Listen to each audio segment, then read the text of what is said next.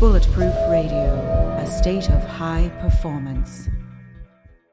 You're listening to Bulletproof Radio with Dave Asprey. What if there was a way to feel younger for longer? Well, there is. Your body needs something called the NAD plus molecule to help you age well. When you're young, your body makes a lot of NAD plus, and that helps you make energy. It helps you keep your DNA healthy, absorb nutrients well, and it protects your cells from stress. But once you hit about 30, your NAD plus levels start to drop. The good news is that longevity scientists have found some things that can help, like niacin, niacinamide, and niagen. They help your body make more NAD plus even as you age. All three of these are in an amazing formula called Qualia NAD plus. Check out Qualia NAD Plus risk-free for up to 100 days at neurohacker.com slash dave15 to save an extra 15%. That's neurohacker.com slash dave15, Qualia NAD Plus. It's what I use. What if there was a way to level up your energy, get rid of stress, and take more control of your body? Welcome to Quantum Upgrade. This is a new technology that taps into quantum energy to help you feel amazing. Quantum Upgrade has a lot of different products that help protect you from EMF and help activate your body's natural healing abilities. You can expect better sleep, more resilience, less stress, and better blood flow. The cool thing about Quantum Upgrade is that the products are backed by a lot of heavy duty scientific studies, and there's a new measurable upgrade. You can now use Quantum Upgrade to increase your consciousness levels between 1400 and 2200 on the Hawkins map of consciousness. If you don't know what that means, do some research because it's impressive, it's fun to learn about, and it's something that I've come to understand. Ready to try Quantum Upgrade? Visit quantumupgrade.io slash Dave for a seven day free trial. Today's cool fact of the day is that one day on Venus is actually longer than one year on Venus. And that's because us humans calculate one day as our planet's rotation on its axis, and we calculate one year as how long it takes to go around the sun. Venus is backwards because it has a very long day, since it takes 243 of our days for it to rotate on its axis, and it goes around the sun really, really fast. And its sun sets in the east. So if you ever go to Venus, this is really good to know. Otherwise, it's just kind of cool. Everyone's talking about red light therapy beds, and for good reason. There's a company called ARRC LED that's building an entirely new class of LED devices. ARRC LED beds integrate proprietary scanning technology and frequency protocols to shape the delivery of six different wavelengths in dose optimized photobiomodulation. Yes, that's a lot of words. What it is, though, is that photobiomodulation improves the underlying energetics of the cells in your body. And those changes can benefit nearly every tissue and organ and system in your body. You change your cells and you change your life. For more information, visit arrcled.com. Today is going to be what I'm hoping will be one of my favorite podcasts because we're going to be talking about something remarkable soil microbes. Very exciting. And you might say, why is that exciting? It's because soil microbes affect our gut biome, they affect the quality of what we eat, they basically affect everything on the planet, and it's something that we've sort of messed up in our treatment of the world. As I looked for an expert here, I found someone who is very well educated, lives on the side of a mountain, and basically has written an entire book about this. And of course, I'm talking about Judy Schwartz. Judy, welcome to the show. Thanks so much, Dave. You just wrote a book about how cows are going to save the planet. Tell me about it. Ah, okay. Um, got to take a couple of steps to get from the cows to saving the planet. But ba- basically, and and i I'm learning more and more about this all the time, and it's really quite incredible that restoring our ecosystems can save the planet. And cows, or really any livestock, can be used as tools for large scale land restoration. So, and, and, a particular type of landscape that livestock are really, really important for restoring is grassland ecosystems.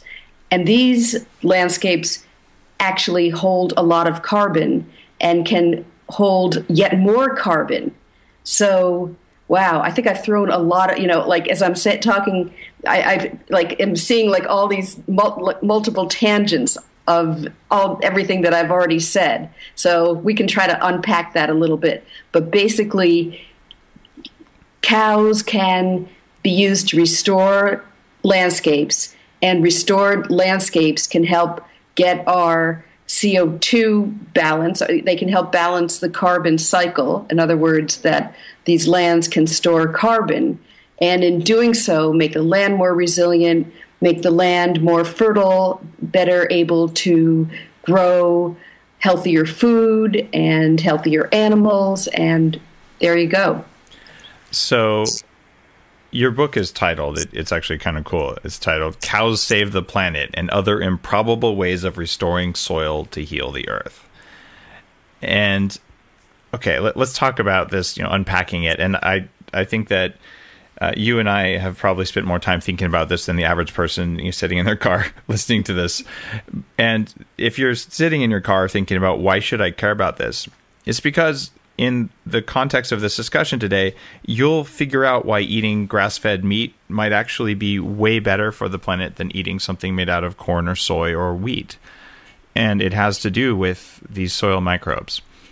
Now, first question then Judy, is let's talk about desertification. What do cows have to do with making or unmaking deserts? Okay, so the term desertification doesn't really come up all that much, but it's really, really important. Okay, we hear a lot about drought, and we're certainly hearing an awful lot about drought right now. But when we hear about drought, we think that it's only about how much rain falls from the sky.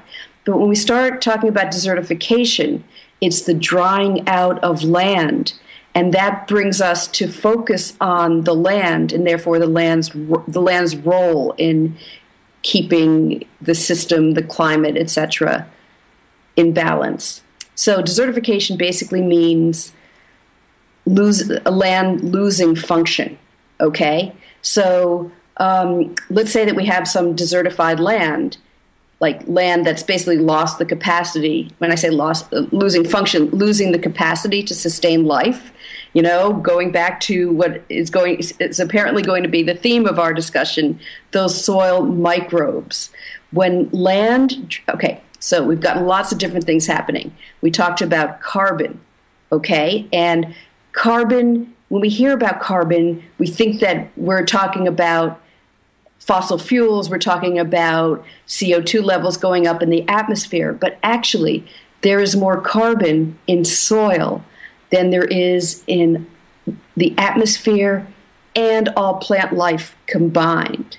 So, carbon wants to be in soil. Carbon is the main ingredient in soil organic matter, which is like the good stuff for anyone who who who gardens that's like the the, the nice soil the the dark stuff that you know is going to allow you to to grow flowers crops whatever it is that you're growing. So the other thing about soil about carbon in the soil is that it allows for the the land to hold water. So basically let's say we've got some land. Let's have like a pretend you know like square acre of of, of land. And we grow some we grow some stuff on it then we just rip it off you know we say okay we've got we've got what we want we're just going to take it away and we leave it okay? So the ground is uncovered. When the ground is uncovered that the carbon in the soil oxidizes. That means it combines with oxygen in the atmosphere and it becomes CO2 so when we hear about rising you know, that Keeling curve, when you see concentrations of CO2 rise, a lot of that, of course, does have to do with fossil fuels. But over time, more of that has come from the soil than from coal, burning coal or, um, you know, burning, using oil, etc. So it's a land phenomenon, too. So we've got this acre of land. So if we've left the if we if we just leave that bare uncovered soil, carbon is oxidizing. When the carbon is oxidizing and leaving the soil, then the land can no longer hold water. Okay? It loses its capacity to hold water. So then rain comes. What happens to the rain? Does it nourish the soil? No, because the the the the, the land has dried out, and so it just you know pummels the rain pummels that that soil, and there's erosion, and um, and then after it dries out, it's dried out again. Okay. okay. So the water doesn't stick in the soil. Right. Because there's no uh, there's no reason for it to stick there because the soil is basically damaged. What's causing that to happen? I mean, well, the okay, it's kind of a vicious circle as these things tend to be. So, without the carbon, it loses its capacity to store water.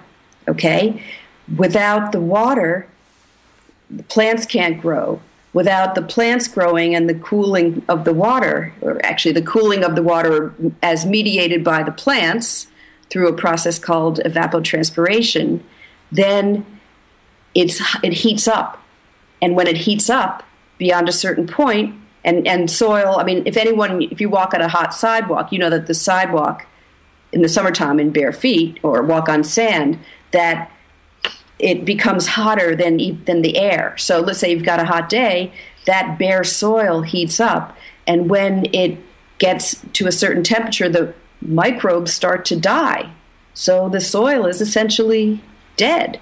The good thing is that we can reverse that process, and that's where the cows come in. Okay, so we've got some desertifying land, you know, some land that that isn't what it once was, and you don't have to go very far to find land like that because we're losing a lot of the function of our land all over the place.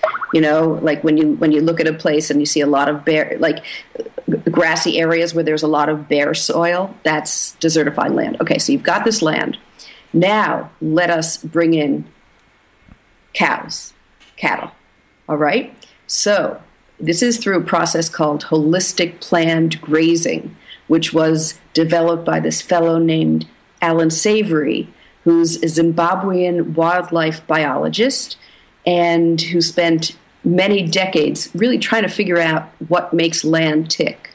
So, okay, I can get more into his background and how all this came about. But basically, with holistic planned grazing, what you're trying to do is in dry areas, nature had a strat- has had a strategy for a very important challenge, which is in areas where there are only seasonal rainfall. Okay, I live in Vermont, so we have rainfall th- th- throughout the year, unless it's winter, in which time we get snowfall. Okay, so we have moisture throughout the year.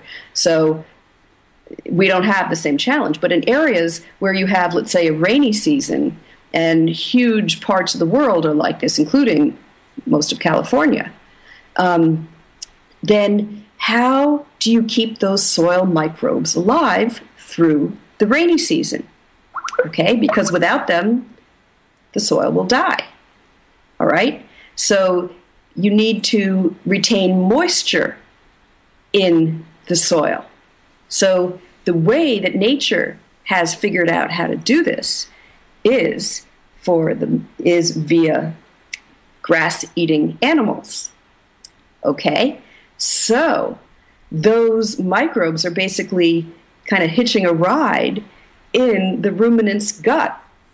And through the animal, you know, then returning the nutrients to the soil through waste, it keeps moisture. That's not the only dynamic, but that's that's one of them. So, so if if we think about how people are supposed to eat fermented foods, at least some fermented foods, in order to replenish and keep our gut bacteria healthy. Soil needs cows to keep soil bacteria healthy, or goats or sheep or something.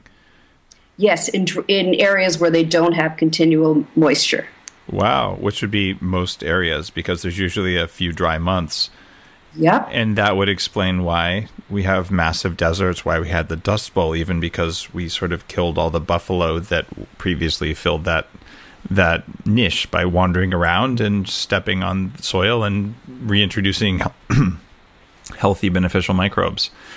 Exactly. In- interesting. And then, right, we accelerated, accelerated that process greatly by mining the soil, by farming it till there was nothing left, farming without replenishing the nutrients. So basically, what the livestock in holistic plan grazing do is they act as biological accelerators. Okay? That's a shockingly complex system. Yeah. It's amazing that Allan figured this out, and it makes so much sense. And it, it so explains why we had the Dust Bowl in the US. And to, when you understand that, what is that? How does that compare to what we're doing today, where we have, uh, well, not that much grass fed meat compared to what we should have, but the way we manage our animals and the way we provide them now, how does that work? And how far does it need to change to work in something that's more holistic? Wow. Um, well, aside from the animal cruelty, which is of course another another you know huge huge matter, um, there's a, a, fellow, a soil um, health expert, who talks about giving about when you bring cattle back on the land instead of in the being in the feed lots and being crammed together like that. He talks about giving them back their legs. Um, well, so I think giving back cattle their legs would be good for for many reasons, but it it becomes really, really prob- well. I mean, a huge, huge problem is the antibiotics in in meat, and we're we're keep, keeping animals in such artificial conditions and in such close quarters that the animals are given antibiotics, often not to treat them, but just to make sure that nothing goes awry. The, the, really nasty thing about antibiotics is that they make you fat. So they give them antibiotics because antibiotics make the animals fatter in less time. Of course, when you eat that meat, you'll be fatter in less time too but it's one of the many reasons that I don't recommend eating industrial meat. But it's kind of scary if the function of a cow in our ecosystem is to fertilize the soil and to trample the soil, which is makes sense. That's what buffaloes and all the ruminants do at one level or another. And then we start giving them antibiotics, all the stuff in their gut that should be there, that's a part of our soil ecosystem, it goes away. And the scary part here is that the stuff that's in our gut is also part of the soil ecosystem. It doesn't change like that. And this is one of the reasons I believe that we've seen such a rise in autoimmunity. We're seeing less bacteria and more fungus in the soil, more aggressive forms of fungus because of the chemicals we sprayed. And then we're destroying or basically locking up the parts of the ecosystem that are responsible for repopulating that and keeping it healthy. So what's going on in our guts is going on in the soil. There is almost no difference. Absolutely. I mean, it, when you start to think about the parallels between our guts and the soil. It can be kind of mind blowing. There's one fellow that I talked to who talks about how the um, talks about the, the soil as the digestive system of the plant. I mean, that's kind of an interesting kind of yeah. twist too. And when you and just I, I spoke with a, a doctor who said that she was completely blown away to realize that when she did a soil test for land that it was it looked like the lab tests for her patients because it's all the same stuff. So when you buy a, a, a vitamin or supplement that might be magnesium, it might be uh, you know calcium. These are all elements that are needed in healthy soils too. Uh, so we're all made from the same stuff, and we share the same thing that's happening on a big scale on the planet is happening on a small scale in the gut, which is amazing. Uh, so, what does this mean for someone who said, I'm not going to eat even grass fed cows anymore? Um, what does that mean for the planet? And what does that mean for their other food choices that might sustain soil as well? I think the thing to think about is just what you what you mentioned just now, which is we are a part of that system. And once you start to think of yourself as part of that system, then it all shifts and that can help guide your decisions. So, if you know that food has been grown on healthy soil, or uh, according to healthy practices, that food is going to be more healthy for you and healthier for the planet. It's really hard right now, and different depending on where you are, you have access to different food. But just organic doesn't necessarily mean it's good for the planet. You know, I wish that were the case. It would make life so much more simple. Yeah. It it's funny. Last week, I was at uh, the David Wolfe Longevity Now conference, and David's got a, a lot of vegetarian and, and vegan followers, and uh, he's also a longevity guy. So it was kind of funny. I'm presenting to 1,600 people, and I like, well, here's what butter can do. And one of the reasons that I think butter is is kind of an amazing food, in addition to what it does for the body and the brain, is that when you're eating grass-fed butter, you needed the cow to go out there and eat the grass. So when the cow goes and eats the grass, it's making the soil healthier. You didn't even kill the cow, you just ate the butter. And so a lot of people thought about that and said, wow, like there's a really good case as as an ethical, even if you come from a vegan background, as someone who cares about the soil and cares about the planet, which certainly all vegans that I've ever known do, and certainly people who are on the bulletproof diet or people on any sort of health aware diet, they, they are aware that there's an impact of what they're doing.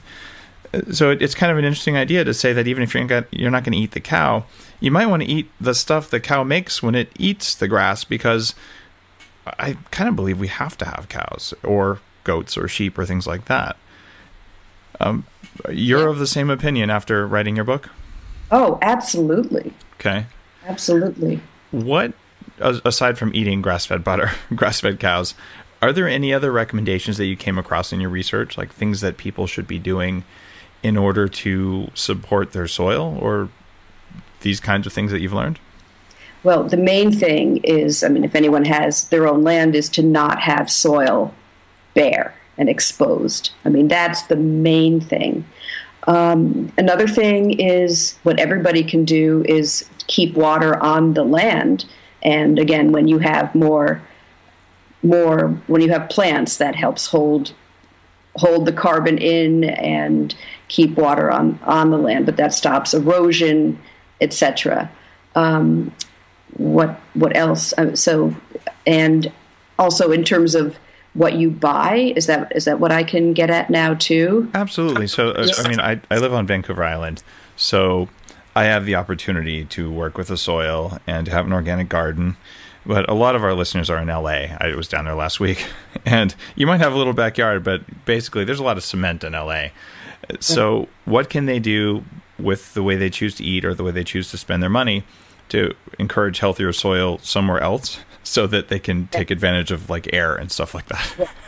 well, definitely whenever you can buy local, that's really important because you're supporting the local community, the, the local economy, and also you're minimizing the trucking around, which is, has this whole fossil fuel element. Also, nutrients lose, foods lose nutrients when they're the longer that they're out of the ground. Right. So the, the fresher, the the more direct, and also I think that food. I think all of this also there's an element of relationship too. That when you have a relationship to the farmer, somehow somehow just something happens. I mean, you know, we're social creatures, and and food is such a such a part of culture and community.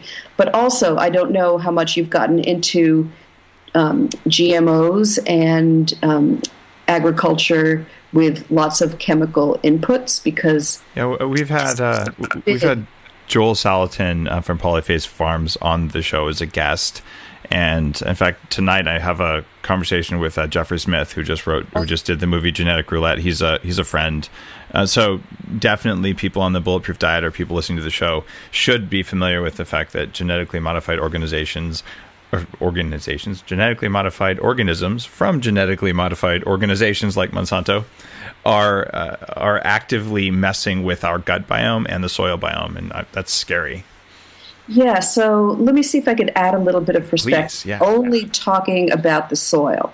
Okay. Mm-hmm. All right. So uh, most GMOs are they're plants that are designed or bred into them the capacity to withstand pesticides or herbicides. Okay? So I'll just take for an example Roundup, which I know most about. And Roundup is often put on plants without uh, crops that aren't GMOs, but just put on anyway to, to get rid of um, what are considered weeds. Okay, so what's important to know about this is a couple of things. That Roundup is a chelator, all right? So that might be a new a new word. What it means is it, it binds. I mean, that's like the whole purpose of Roundup is that it, it binds minerals. Okay? So basically what it's doing to plants that it's trying to kill is that it kills them by binding minerals so that they, so that the, the plant can't get the proper nutrition. So the plants that are surviving this chemical onslaught, well, I've had farmers tell me that they're not sure that, or, or they have serious doubts that those plants are really able to take up the nutrients that are that we need in our food. Okay, so that's that's one thing. All right, so you've got this kind of chelating thing happening.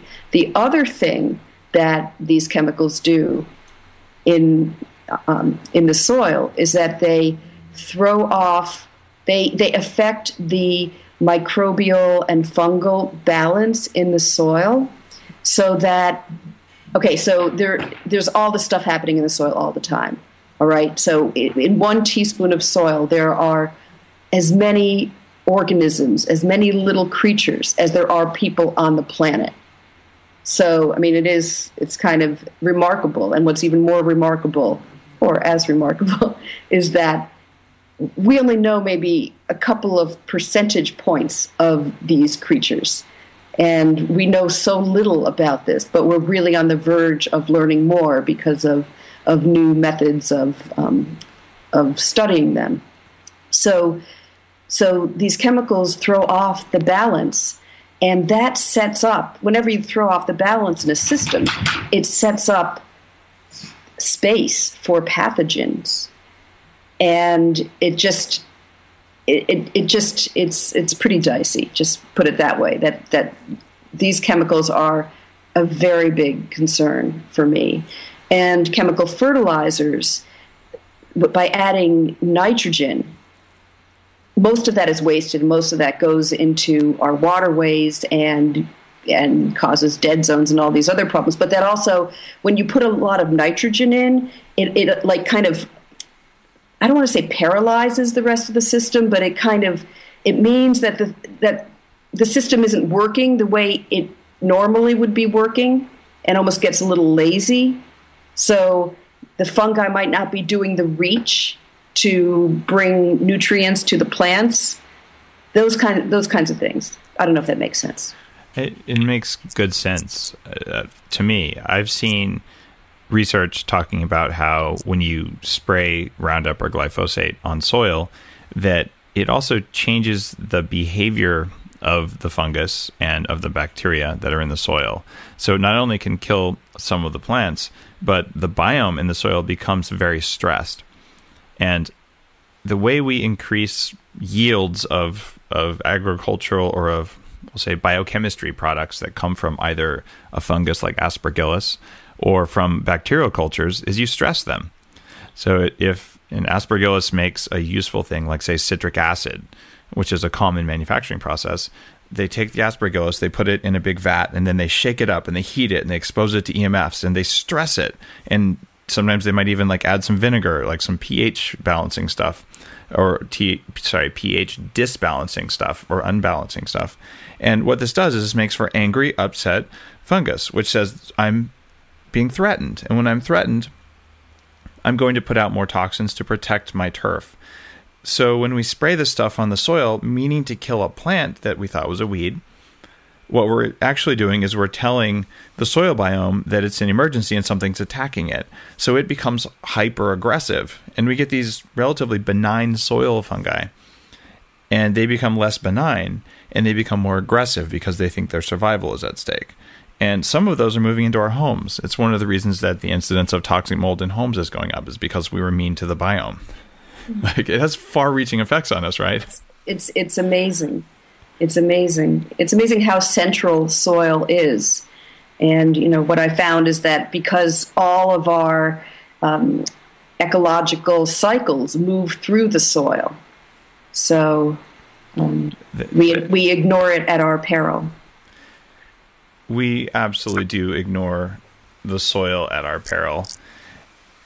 You mentioned earlier something about carbon emissions and how the soil itself is such a big uh, carbon sink. And there are some people who say, "Oh, there's no such thing as you know problems with carbon. It's all from volcanoes." I, I'm of the opinion that there are carbon cycles in the uh, in the environment. I'm also of the opinion that we have reached the ability as a species, just in terms of mere poundage. Like there's more tons of humans than most other animals, or even smaller forms of life on Earth. And in terms of industrial capabilities, where we can move the planetary gas balance by at least a point or two.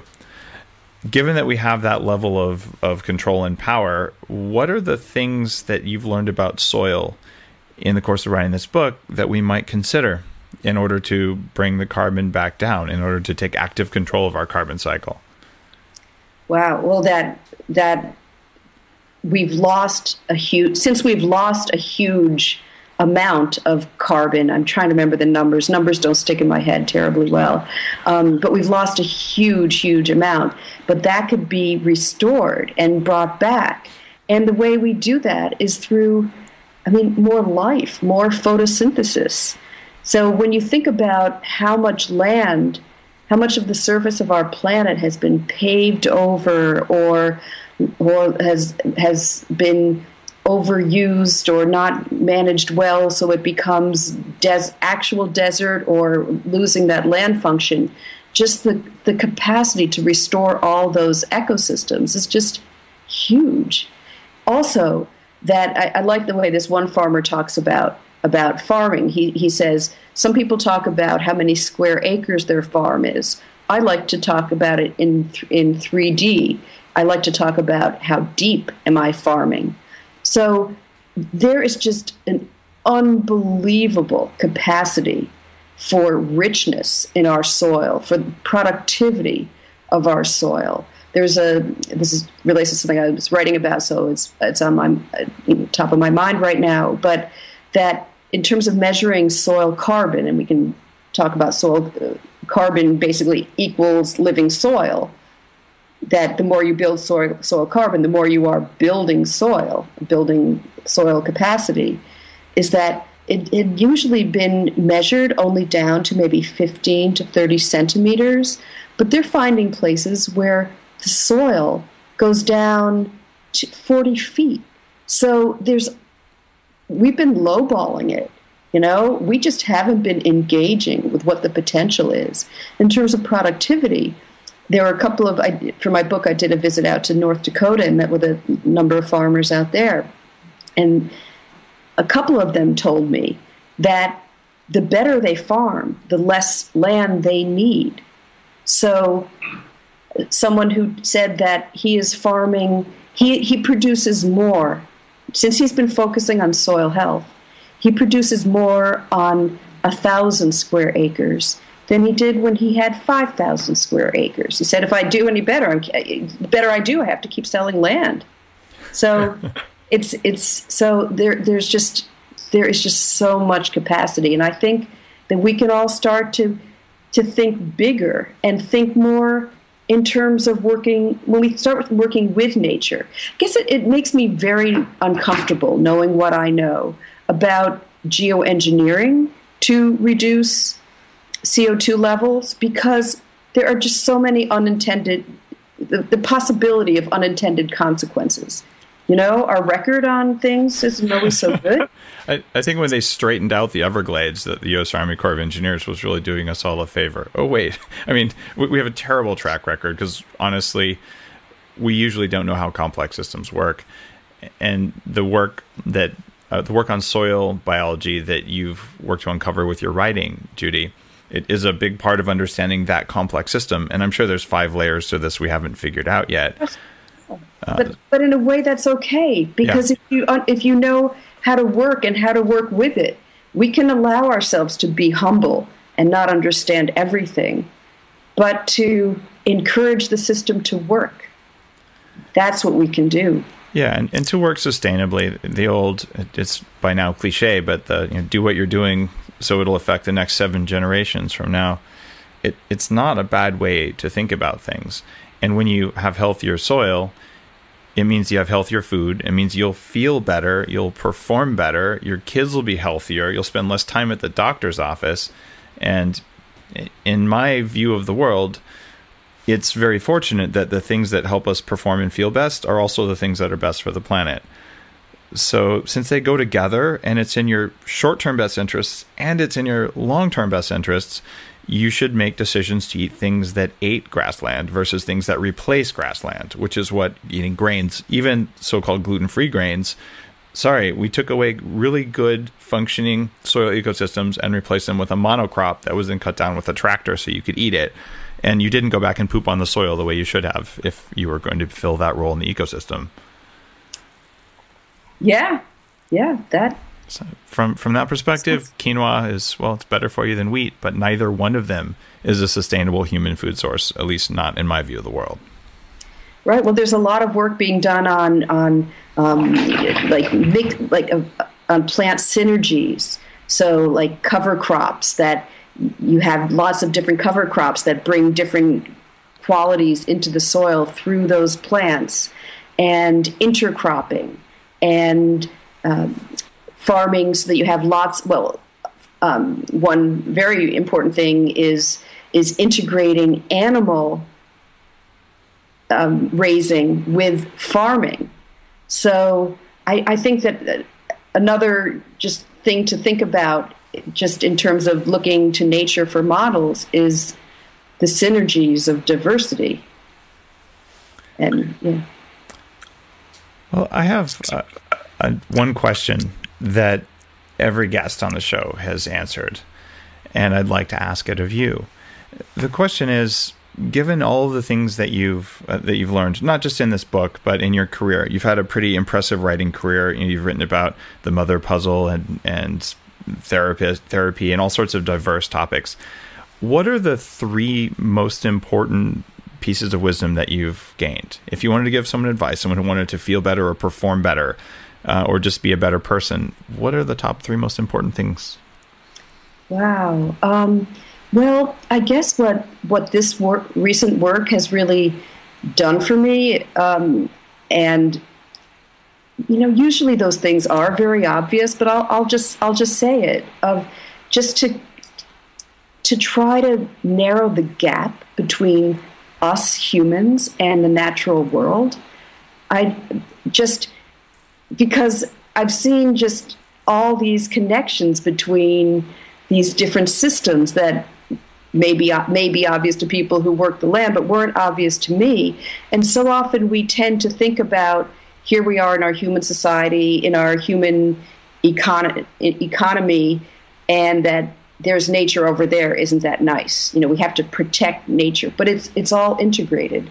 And I came to this work through writing about economics, actually, kind of improbably, but I think that we also have to recognize that our economy is also embedded in the natural world.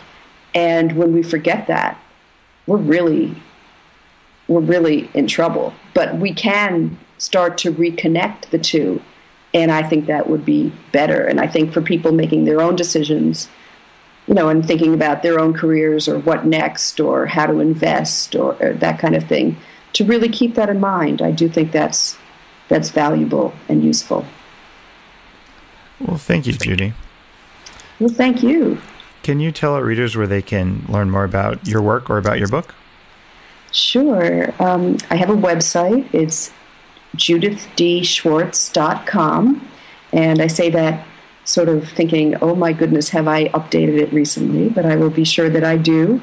Um, because I do travel and, and give talks. And then my publisher is Chelsea Green Publishing, and it's that they're easily found on the web too. And one really cool thing about Chelsea Green, aside from them being wonderful to work with, um, which is not a given as an author, um, is that they have fabulous books, and also those books often go on sale. So, um, you know, they, they, they do that frequently, but all their books are about the politics and practice of sustainability and just how to, you know, how to make sense of it all. Awesome. If people want to find your book, they can Google Cows Save the Planet and they'll definitely get in touch with you that way. So people who read this who want to really dig in on oh yeah on it's, your writing there, that's how to find it. Okay. Oh yeah, and it, it, it, it, it's on all the book websites and all that. Yeah, it's awesome. findable. Judy, thanks again for coming on the show and talking about uh, your most recent book and about how cows and the soil work together. Really appreciate your time and energy. Okay, well, thanks so much, Dave. If you've enjoyed today's show, please do me the favor of going on to iTunes and letting people know that you like this. This is how people find out about good shows and about good work. And as far as I know, this is the only show where we're going to talk about human performance and tie it back to the performance of our environment and things like that. So if you like feeling good and doing good things all at the same time, check it out and share it with your friends. Thank you.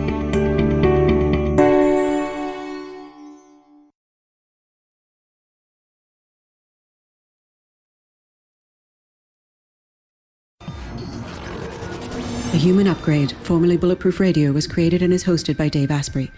The information contained in this podcast is provided for informational purposes only and is not intended for the purposes of diagnosing, treating, curing, or preventing any disease. Before using any products referenced on the podcast, consult with your healthcare provider, carefully read all labels, and heed all directions and cautions that accompany the products. Information found or received through the podcast should not be used in place of a consultation or advice from a healthcare provider. If you suspect you have a medical problem or should you have any healthcare questions, please promptly call or see your healthcare provider. This podcast, including Dave Asprey and the producers, disclaim responsibility for any possible adverse effects from the use of information contained herein. Opinions of guests are their own, and this podcast does not endorse or accept responsibility for statements made by guests. This podcast does not make any representations or warranties about guest qualifications or credibility. This podcast may contain paid endorsements and advertisements for products or services. Individuals on this podcast may have a direct or indirect financial interest in products or services referred to herein. This podcast is owned by Bulletproof Media.